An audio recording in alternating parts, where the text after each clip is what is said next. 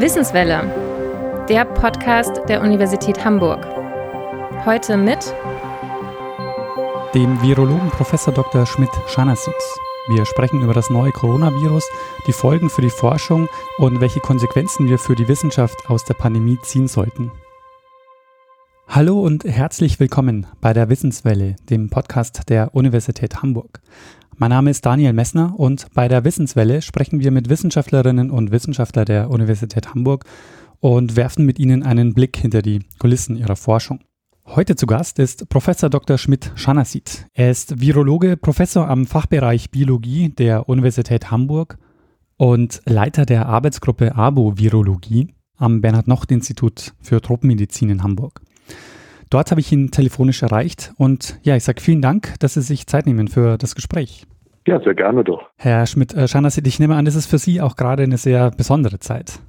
Ja, das ist natürlich äh, eine ganz besondere Zeit jetzt. Wir haben äh, mit einem großen Ausbruch zu tun, letztendlich mit einer Pandemie, die weltumspannend ist. Das durfte ich bisher noch nicht erleben. Wir hatten natürlich auch in der Vergangenheit mit Ausbrüchen zoonotischer Viren, das heißt Viren, die von Wirbeltieren auf den Menschen übertragen werden, äh, zu tun. Ähm, Ebola zum Beispiel, Zika-Virus, wo wir auch schon äh, sehr stark involviert gewesen sind, gerade in den Ländern, ähm, wo dieser Ausbruch aufgetreten ist. Also natürlich in Afrika beim Ebola-Virus oder auch beim Zika-Virus in Brasilien, was nun besonders stark betroffen war. Aber das ist jetzt der erste Ausbruch, der uns hier wirklich auch in Deutschland heimgesucht hat und ja letztendlich unser Leben auf den Kopf gestellt hat. Und das ist natürlich auch für uns Virologen und gerade eben die Virologen, die sich mit diesen Viren beschäftigen, die diese Ausbrüche hervorrufen können, äh, doch auch eine neue Erfahrung. Warum verbreitet sich denn dieses neue Coronavirus so stark? Also Pandemien gab es ja auch in den letzten Jahrzehnten äh, schon öfter. Das waren dann vor allen Dingen Influenza-Viren. Aber was macht dieses neue Coronavirus so, so besonders erfolgreich im Sinne der, des Virus? Ja, das ist eine äh, geschickte Kombination äh, verschiedener Parameter. Zum einen ähm, macht es also nicht besonders krank. Das ist schon mal ganz wichtig, gerade wenn wir das im Vergleich zum Ebola-Virus sehen, wo eben eine Vielzahl von Menschen in relativ kurzer Zeit verstirbt.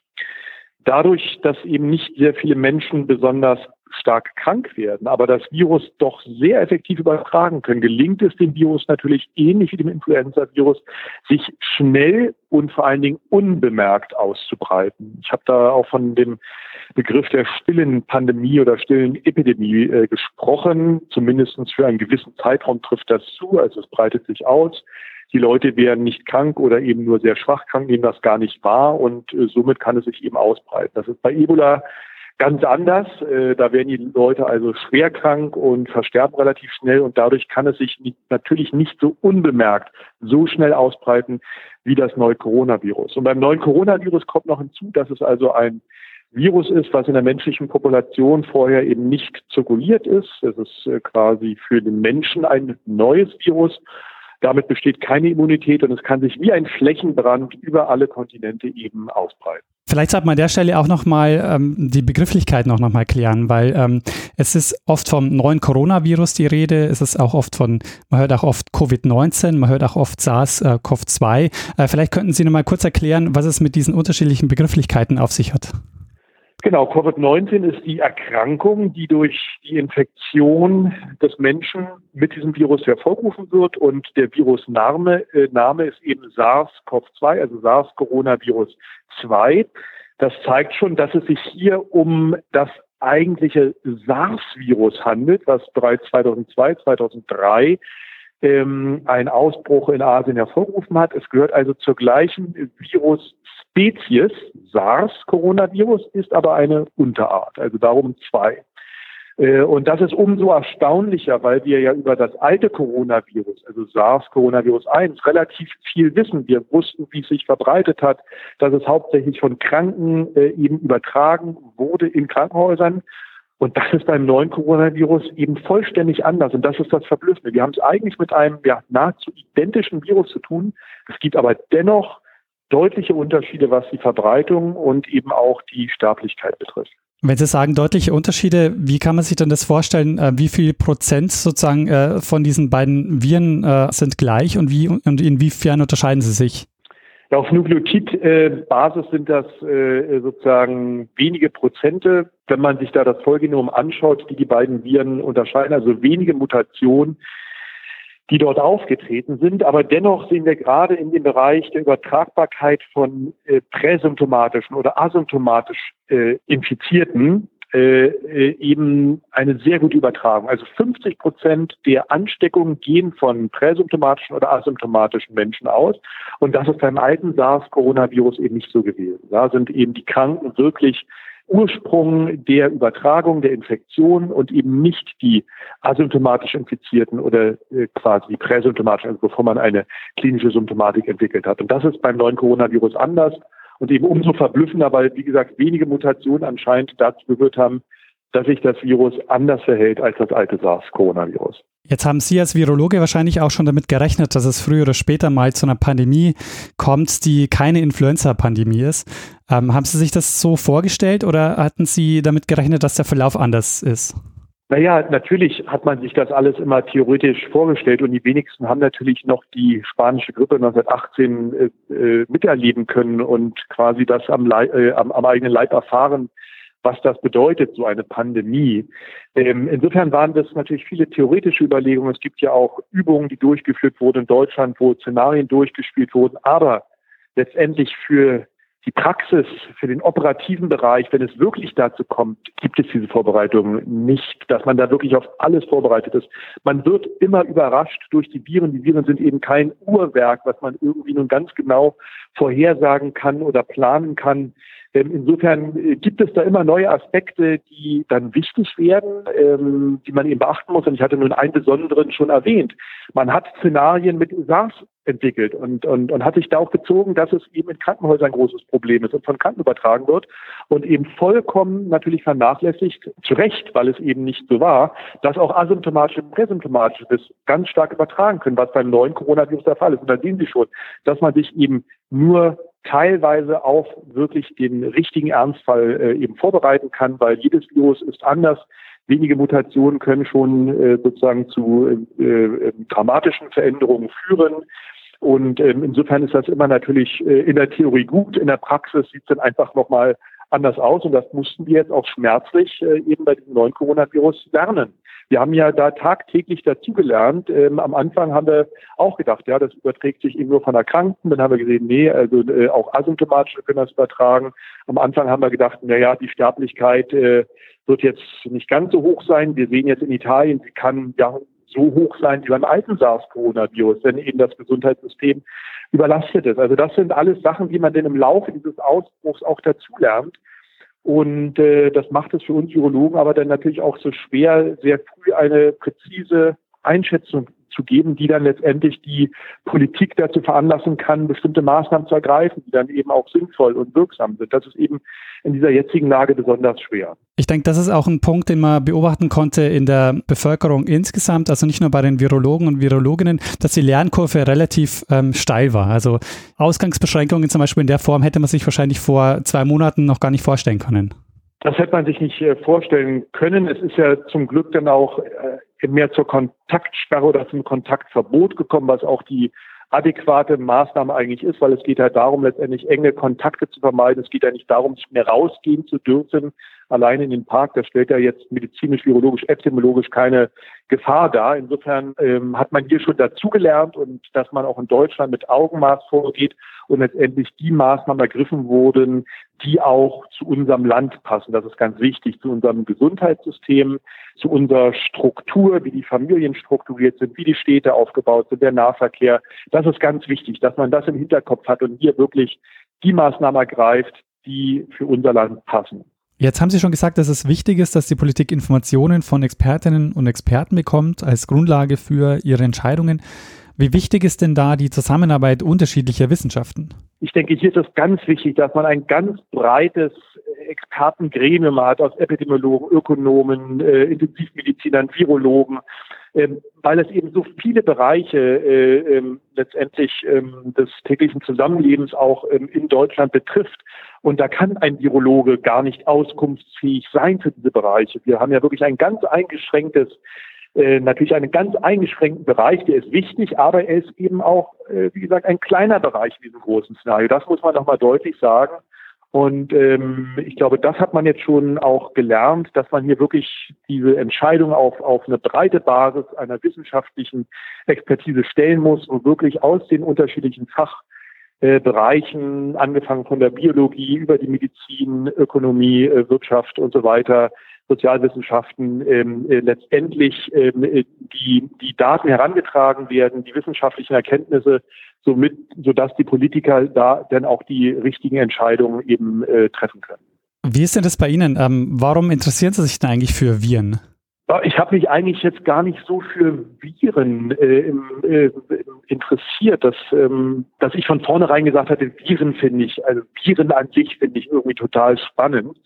Ähm, ich wollte eigentlich erst Biochemie studieren, ähm, äh, Biotechnologie und bin dann aber auf äh, Anraten meiner Mutter äh, doch dazu übergegangen und habe dann gesagt, äh, okay, ähm, äh, studieren wir Medizin, weil man dann doch mehr Möglichkeiten hat. Also die Medizin ist ja ein unheimliches, breites Fach. Sie können ja in verschiedensten Bereichen äh, später arbeiten und das hat sich wirklich bewährt, das muss ich sagen, weil ich war ja immer schon sehr auch an der Natur interessiert und insofern hat es sich dann natürlich über die Doktorarbeit ergeben, die dann schon sozusagen sich mit den Hunter-Viren beschäftigt hat. Das sind Viren, die von Nagetieren übertragen werden und in dem speziellen Fall jetzt mit Neuwelt-Hunter-Viren, die eben äh, in Südamerika auftreten. Ähm, da musste ich auch schon viel Feldarbeit äh, machen im Rahmen dieser äh, Doktorarbeit. Also eigentlich etwas, was sehr, sehr weit vom eigentlichen Arbeitsfeld eines Mediziners entfernt ist. Aber da sehen Sie schon die Breite des Faches. Also das ist eben nicht nur der operative Bereich in den Kliniken, der direkte Patientenkontakt, sondern die Medizin ist viel, viel breiter zu sehen. Und das macht es letztendlich so interessant, dass man diese Möglichkeiten hat und gerade dann eben in der Virologie. Und das stand für mich im Vordergrund, gar nicht das Virus an sich. Ich finde Bakterien auch total spannend und auch äh, Parasiten sehr interessant. Aber wir haben eben gerade in der Virologie, ähm, was wir neuerdings äh, als, als One Health Konzept bezeichnen, dieses fächerübergreifende Zusammenarbeit äh, zwischen Veterinärmedizinern, Biologen, Anthropologen, ähm, äh, dass sie eben brauchen, gerade wenn es um diese zoonotischen Viren geht, um dagegen vorzugehen, um die besser zu verstehen. Und das hat mich letztendlich dann sehr, sehr fasziniert, warum ich dann dieses Gebiet der zoonotischen Viren und der wir sagen Emerging Viruses, also der Viren, die neu auftreten und diese Ausbrüche eben hervorrufen können, gegangen bin. Das hätten jetzt auch Emerging äh, Bakterien sein können. Nur ähm, ist da eben die Kapazität oder die Möglichkeit natürlich für diese Ausbrüche etwas begrenzter als bei den Viren. Viren sind ja sehr wandlungsfähig.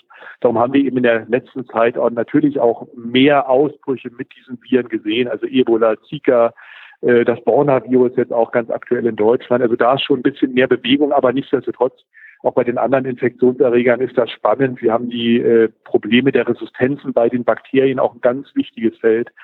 Äh, und auch die Malaria als Parasit ist natürlich äh, nach wie vor ein, ein ganz spannendes Forschungsgebiet. also insofern möchte ich sagen, das Virus an sich hat mich jetzt gar nicht so äh, äh, fasziniert. Ich finde einfach Infektionskrankheiten allgemein interessant und gerade eben auch in den Tropen. Also ich bin ja hier am Institut für Tropenmedizin und das ist das, was ich eigentlich auch besonders spannend finde, wenn man in diese Länder fährt und schaut, was sind dort die Probleme, ähm, was sind dort die Infektionskrankheiten. Das ist eben so ein anderes Bild, eine ganz andere Perspektive als die, die hier in Deutschland eben ist mit unserem sozusagen hochspezialisierten, hervorragenden Gesundheitssystem. Ähm, das ist das, was mich eigentlich so an der Arbeit auch fasziniert.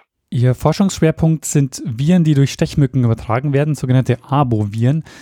Aber Sie haben jetzt am Bernhard-Nocht-Institut alle Arbeiten erstmal auf Eis gelegt, die nicht mit dem Coronavirus zu tun haben. Ja, das ist äh, richtig. Wir müssen uns natürlich gerade in der jetzigen Situation sehr auf die Versorgung konzentrieren. Das heißt, es geht primär um die schnelle und gute Diagnostik für die Patienten. Das ist jetzt, was wichtig ist. Die Forschung tritt dann erstmal in den Hintergrund.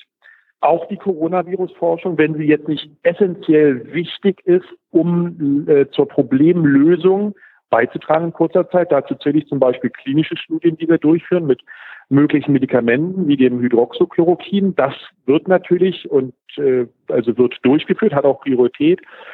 Aber ich sag mal, äh, Forschung, die jetzt länger angelegt sind, wo es vielleicht um bestimmte Mechanismen geht, um, ähm, ähm um bestimmte Charakterisierung von Proteinen, die nicht unmittelbar ja, zu einer Behandlung führen oder zu einem Impfstoff, die wären sicherlich jetzt erstmal etwas hinten angestellt. Also es geht jetzt primär erstmal darum, gut durch diese Pandemie zu kommen und möglichst schnell einen Impfstoff oder ein Medikament zu haben und natürlich die Diagnostik sicherzustellen. Das ist das, was jetzt absolute Priorität hat. Vielleicht könnten Sie auch kurz nochmal darstellen, was Sie am Bernhard-Nocht-Institut für Truppenmedizin äh, insgesamt so an, ähm, an Aufgabenbereiche übernehmen und was Sie dort, äh, was Sie dort so machen.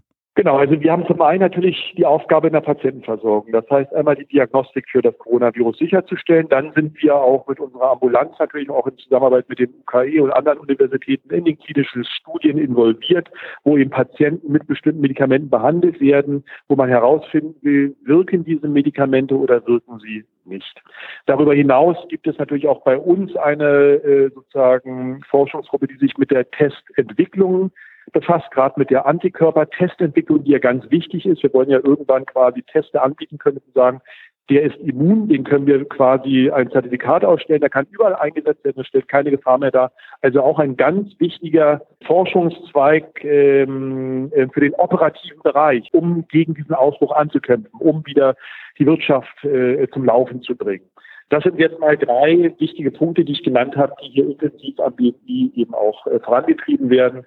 Daneben natürlich auch unser mobiles Labor, was gerade zum Beispiel auch in Bayern im Einsatz ist, gerade in ländlichen, schwachen Strukturen, wo die Diagnostik nicht sofort so schnell verfügbar ist, kann so ein mobiles Labor eben sehr, sehr hilfreich sein. Und da werden momentan 100 Proben am Tag getestet. Und das ist eine ganz große Entlastung für diese Kliniken im ländlichen Bereich. Was ist der aktuelle Stand der Medikamentenentwicklung bei Ihnen am Institut? Wir beginnen gerade eine Studie mit dem Hydroxychloroquin in Zusammenarbeit mit der Universität Tübingen, wo hier am Standort Hamburg also 100 Patienten äh, ähm, eingeschlossen werden in diese Studie, ähm, die eben verblindet ist, äh, wo ein Placebo gegeben wird. Das ist also genauso eine Studie, die man braucht, um die Wirksamkeit von so einem Medikament eben zu beurteilen. Das ist die erste Studie, die jetzt dazu durchgeführt wird. Weitere werden folgen, aber selbst diese erste Studie ist schon sehr, sehr aufwendig. Sie muss ja sozusagen neben dem neben den Routineaufgaben in der Patientenversorgung auch geleistet werden können.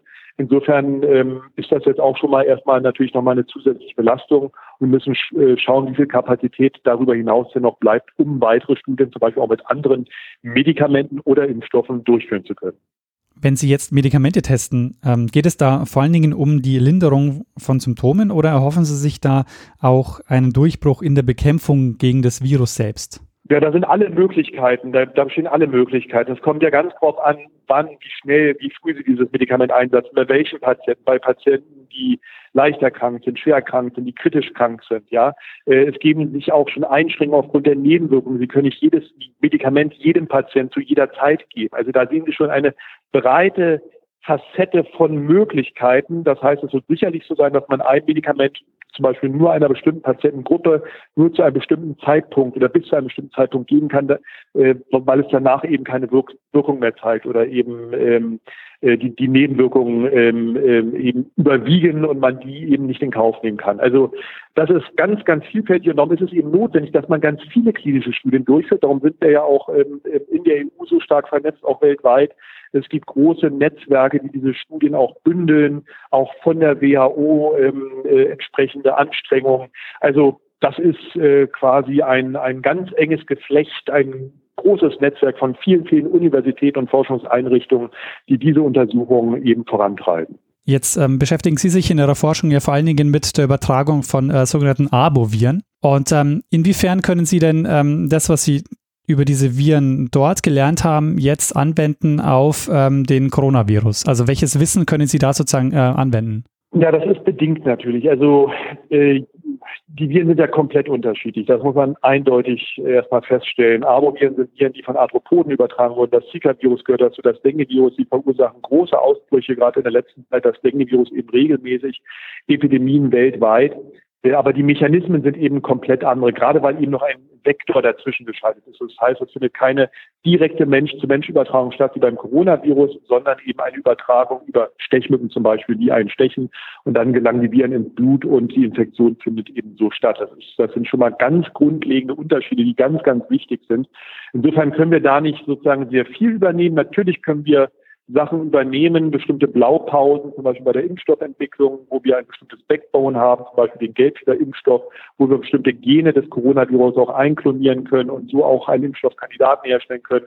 Oder wir können bestimmte ähm, äh, Gerüste nehmen, die wir bei der Testherstellung oder Testentwicklung auch für Dengue oder Zika benutzt haben. Das passiert zum Beispiel gerade bei uns, also bestimmte Pipelines, sage ich mal, die auch für andere Viren geschaffen wurden, für Arboviren, äh, wo wir eben auch quasi einfach die auf das neue Coronavirus umstellen können. Das wird gemacht. Und äh, das geht eben bis zu einem bestimmten, bis zu einem bestimmten Maß kann man das, das machen, aber es gibt eben auch deutliche Unterschiede, wo wir auch ganz andere Experimente machen müssen, gerade wenn es auch um Tierversuche geht, äh, weil respiratorische Erreger letztendlich doch äh, ein ganz anderes Übertragungsmuster auch zeigen und sich ganz anders übertragen natürlich als Arboviren. Und äh, darum ist das ganz wichtig, die natürlich auch getrennt zu untersuchen und zu erforschen. Das haben Sie vorhin gesagt, dass Sie natürlich momentan auch sehr viel lernen ähm, über den Coronavirus. Täglich äh, kommt sozusagen Wissen dazu. Ähm, geht denn das auch andersrum? Also äh, können Sie aus dem, was Sie jetzt über das Coronavirus lernen, auch mitnehmen ähm, in die Arbovirenforschung? Natürlich wird es sozusagen aufgrund der starken Förderung der Coronavirus-Forschung auch für die Arbovirus-Forschung Vorteile mit sich bringen. Das ist klar. Wir werden eben Strukturen, die geschaffen werden für die Coronavirus-Erforschung, auch für andere Viren nutzen. Das sehen wir jetzt schon.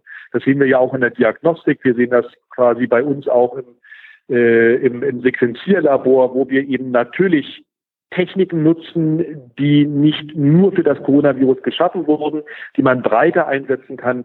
Also das sehe ich auf jeden Fall und das wird uns auch in den nächsten Jahren sicherlich bei anderen Ausbrüchen mit Arboviren zum Beispiel helfen. Ist denn das äh, entscheidend, dass es äh, bei einer Pandemie eine Virusinfektion ist oder könnte das auch über einen Parasiten zum Beispiel mal äh, eine Pandemie ergeben? Ja, theoretisch ist das denkbar, aber ähm, es müsste ja sozusagen relativ leicht und schnell übertragbar sein. Ähm, äh, insofern ist das in unserer heutigen Zeit, glaube ich, schwer vorstellbar, auch was Bakterien betrifft. Ähm, wir haben oftmals eine Therapieoption. Das unterscheidet eben diese Erreger von den meisten Viren, wo wir eben keine Therapieoption haben. Ähm, und das ist ja schon mal ein ganz entscheidender Faktor auch für ähm, quasi einen großen Ausbruch. Ja. Hm, ähm, also das, das muss man deutlich sehen. Also ich sehe eine Pandemie jetzt mit äh, Parasiten oder Bakterien ähm, sehe ich nicht als sehr wahrscheinlich an. Mit äh, den ähm, Arboviren, mit denen Sie sich sonst beschäftigen, ähm, ist es so, ähm, dass die ähm, jetzt auch durch den Klimawandel auch eine stärkere Verbreitung äh, in, in unseren Breiten bekommen? Ja, das ist, das trifft für viele zoonotische Erreger zu. Das ist ja immer ein komplexes Wechselspiel zwischen abiotischen und biotischen Faktoren für alle zoonotischen Erreger, also sowohl direkten Zoonosen, also so wie das Coronavirus, also was eben direkt von einem Wirt auf den Menschen übertragen wurde, oder eben auch die indirekten sogenannten Metazoonosen, wo also ein Vektor dazwischen geschaltet ist, bei den Arboviren. Da spielt die Temperatur eine entscheidende Rolle. Arboviren können sich schneller vermehren in den Vektoren, also in den Stechmücken oder Zecken, je wärmer es ist. Und natürlich ähm, spielen auch ähm, äh, das Klima und insbesondere die Veränderung der, der Lebensräume dieser ursprünglichen Wirte eine ganz entscheidende Rolle, äh, wie häufig diese Viren denn auf den Menschen überspringen können. Ne? Insbesondere wenn wir diese natürlichen Lebensräume eben umformen in Plantagen, die intensiv genutzt werden, Massentierhaltung und so weiter. Das, das hat natürlich alles einen, einen großen, großen Einfluss auf die Verbreitung äh, dieser zoonotischen Erreger äh, weltweit. Also das heißt, zoonotische Erreger sind alle Erreger, die von Tier auf den Menschen übertragen werden. Ja, genau. Das sind letztendlich alle Erreger, mit denen wir uns hier am Truppeninstitut äh, beschäftigen, zumindest bei den Viren, ja. Wie wird denn die Krankheitsübertragung von Wildtieren auf den Menschen begünstigt? Man kann nur festhalten, manche werden von Mensch zu Mensch übertragen und ähm, andere eben nicht oder eben nur sehr schwer. Das gibt ja dann auch immer Übergänge an sich sind Viren einfach da. Die wollen nicht, die sind da und sie sind von den Kontakten abhängig. Und das sehen wir ja gerade bei den zoonotischen Erregern. Je mehr wir Kontakte auch zu diesen Wildtieren haben, da geben wir ja erstmal überhaupt diesen Viren die Möglichkeiten, auf den Menschen überzugehen, die sie eben vor Jahrzehnten überhaupt gar nicht hatten. Alle, alle Ausbrüche, die wir sehen, die haben nichts mit dem Wollen eines Virus zu tun, sondern die haben mit dem Verhalten der Menschen zu tun oder natürlich der Tiere oder eben den Prozessen in einer Zelle, den Kontakten in einer Zelle. Ne? Früher ähm, als wir noch nicht so vernetzt gewesen sind in der Welt, ähm, ähm, da gab es natürlich auch die Kontakte zwischen diesen Viren, die in Wildtieren vorkommen, und Jägern, die natürlich in den Urwald gegangen sind und die sich dann vielleicht auch mal infiziert haben, weil die sind dann natürlich im Urwald verstorben und damit war es vorbei. Das, das Virus konnte sich nicht weiter in der menschlichen Population ausbreiten und mit äh, sozusagen Zunahme natürlich der medizinischen Versorgung, äh, gerade auch in diesen Regionen, die äh, eben weit von Deutschland entfernt sind, ich denke jetzt jemand Afrika oder Asien, schaffen es oftmals, sind diese Leute auch zurück in die Krankenhäuser und von den Krankenhäusern gibt es natürlich die engen Kontakte auch zu anderen Menschen und von dort können dann diese Viren eben weitergetragen werden. Das war eben vor wenigen Jahrzehnten noch undenkbar und darum haben wir jetzt zunehmend mit diesen zoonotischen Erregern zu tun und müssen uns letztendlich ähm, auch darauf einstellen. Und was uns davon nur bewahren kann, wir können ja letztendlich die, äh, quasi diese Kontakte nicht reduzieren. Man kann das Rad nicht äh, zurückdrehen. Ähm, die, die, die Welt ist so, wie sie ist. Aber wir können zumindest in diese Gebiete schauen und gucken, welche Viren kommen dort vor können interessante Kandidaten äh, identifizieren und dann eben schon mal prophylaktisch auch an Impfstoffen, an Medikamenten und an Diagnostika forschen, wenn wir eine gewisse äh, Prioritätenliste letztendlich aufgestellt haben. Das ist sehr, sehr, sehr aufwendig kostet Milliarden natürlich. Die brauchen sehr, sehr viele Wissenschaftler. Aber ich glaube, das Coronavirus wird jetzt diese Gelder freisetzen. Es hat gezeigt, wie wichtig es ist, dass man darauf vorbereitet ist. Und dann hat man letztendlich schon mal eine ganze Reihe von Viren, die vielleicht noch in den Urwäldern schlummern, die wir aber sozusagen kennenlernen und, und wissen, dass es sie gibt. Und wir können uns schon mal darauf vorbereiten auf den nächsten Tag X. Gibt es da nicht äh, viel zu viele Viren? Also ich stelle mir vor, dass es vielleicht, weiß nicht, äh, genau. Millionen unterschiedliche Viren gibt. Richtig, richtig. Darum, genau. Es gibt Milliarden von Viren und wir müssen dann eben genau diese ganzen Viren uns anschauen, müssen gucken, welcher Virus kann Menschen, könnte Menschen infizieren, könnte eine Krankheit hervorrufen. Das ist sehr aufwendig und dann wird man eben über die nächsten Jahre eine ganz lange Liste aufstellen können, wo man eben bestimmte Kandidaten hat. Und äh, dann wird es sein, äh, dass äh, einer dieser Kandidaten in, in das Licht der Welt tritt und einen Ausbruch hervorruft und bei anderen Kandidaten, die man auf der Liste hat, wird das eben nicht passieren. Aber zumindestens muss man in diese natürlichen Lebensräume mal hineinschauen und wissen, was kommt da vor, was zirkuliert dort und ist das, was dort zirkuliert, auch für den Menschen gefährlich. Also das ist, äh, denke ich, das, was man auf jeden Fall machen kann und was man jetzt auch natürlich verstärkt machen wird nach dieser Coronavirus-Pandemie. Ist es denn auch denkbar, dass sich so ein Virus unbemerkt innerhalb der Menschheit verbreitet, weil er zum Beispiel keine so ähm, besonders schlimmen Krankheitssymptome hervorruft äh, und dass ja, es sehr lange dauert, ja. bis man ihn entdeckt? Ja, natürlich. Das beste Beispiel dafür ist der HIV, nicht als als zoonotischer Erreger, der sich jahrelang unbemerkt eben natürlich sexuell weiter ausbreiten konnte. Äh, eben genau die stille Pandemie, die bei HIV natürlich die die Länge der Stille war dort äh, wesentlich ähm, äh, länger als beim neuen Coronavirus, wo wir über wenige Wochen sprechen der stillen Ausbreitung, nicht so wie in den USA, wo man, das nicht gemerkt hat und plötzlich das ganze Land quasi voll mit dem Coronavirus und es gibt hunderttausend, die, die sich infiziert haben, die meisten davon dann eben still.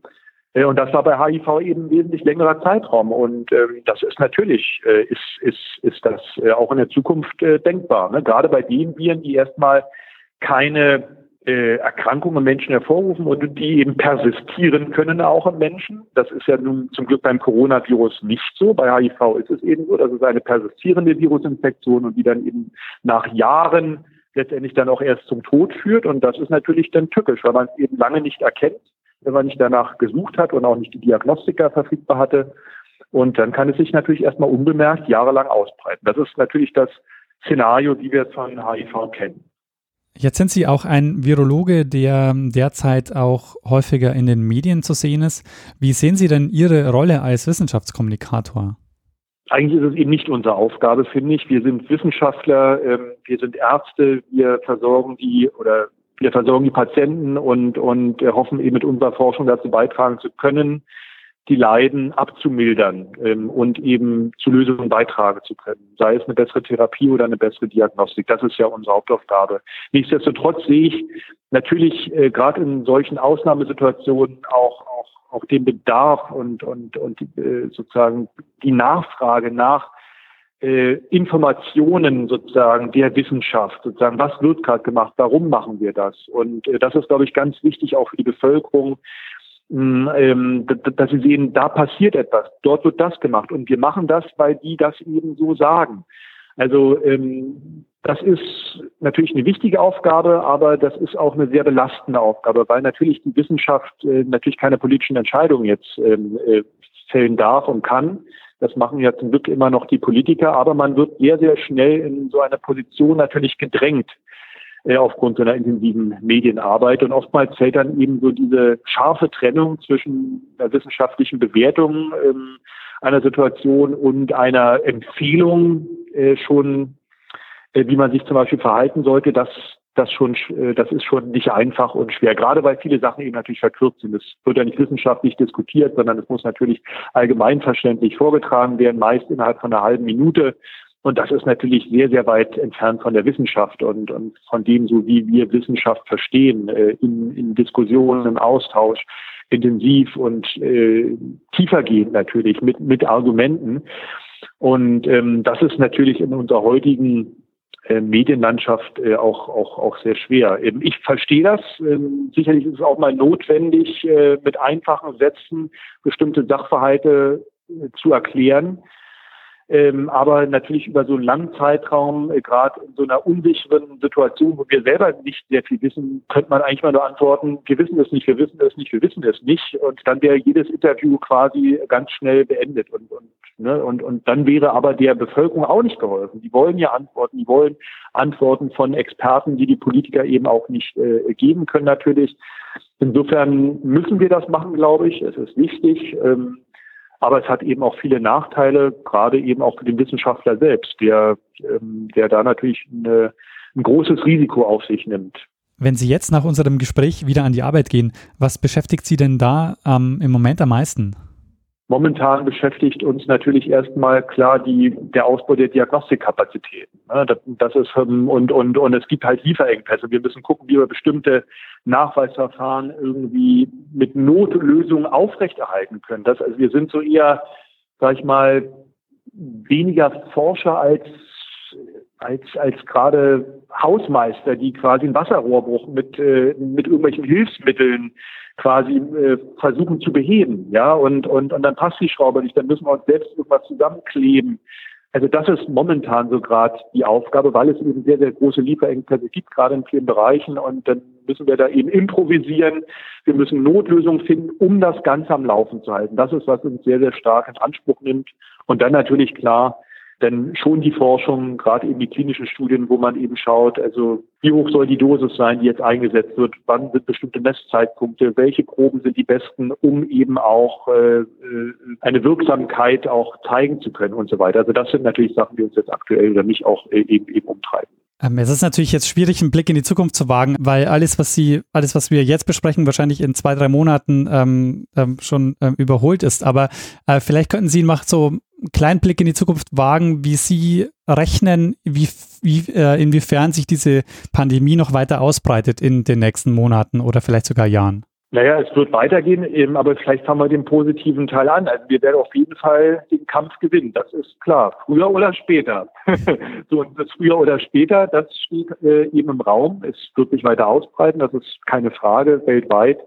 Viele Länder sind noch nicht so intensiv äh, sozusagen betroffen. Da wird es viel, viel mehr Infektionen geben, gerade eben auch in den Ländern auf der Südhalbkugel. Ähm, ja, und das Positive ist aber klar, wir, wir werden das überstehen, wir werden unsere Lehren daraus ziehen. Ähm, momentan sind wir an dem Punkt, sozusagen, wie, hoch ist der Preis, den wir zahlen, den Deutschland zahlen muss. Jetzt sagen, ne, das ist jetzt die Frage, die im Raum steht. Einmal die, die Frage natürlich Preis an Menschenleben, wie viel werden bei uns sterben aufgrund dieser Infektion und auf der anderen Seite natürlich dann auch der ökonomische Schaden, der aber natürlich auch medizinische Nebenwirkungen hat. Ja, und, und das muss man, oder da sind wir eben dran, das eben so zu begrenzen und möglichst gering für Deutschland äh, zu halten. Das ist ähm, letztendlich jetzt der Ausblick, ja, und, und der Kampf, der zu führen ist. Ne, der Kampf um Menschenleben, ähm, Geld ist zum Glück genügend da in Deutschland. Das ist schon mal ein großer Vorteil im Vergleich zu vielen, vielen anderen Ländern, zu den meisten Ländern, muss man sagen die überhaupt gar nicht die Möglichkeiten haben, darüber nachzudenken, Menschenleben mit Geld zu retten. Die können sich schlicht keine Beatmungsgeräte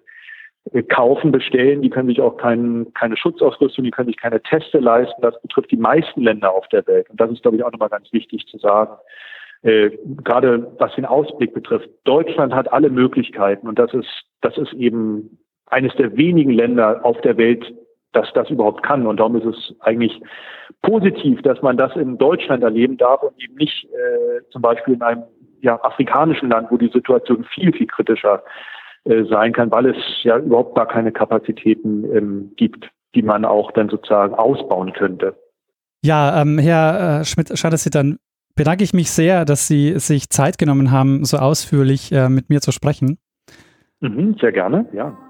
Und vielen Dank auch für Ihren Einsatz jetzt während der Corona-Pandemie. Der Dank geht natürlich auch an alle, die derzeit unter einer besonderen Belastung helfen, die Pandemie zu bekämpfen. Das war die Wissenswelle mit dem Virologen Prof. Dr. Schmidt-Schanasit. Wir freuen uns über Feedback, das Sie uns zum Beispiel auf unseren Social-Media-Kanälen hinterlassen können oder per Mail an social-media.uni-hamburg.de schicken können. Ich sage danke fürs Zuhören und bis zum nächsten Mal.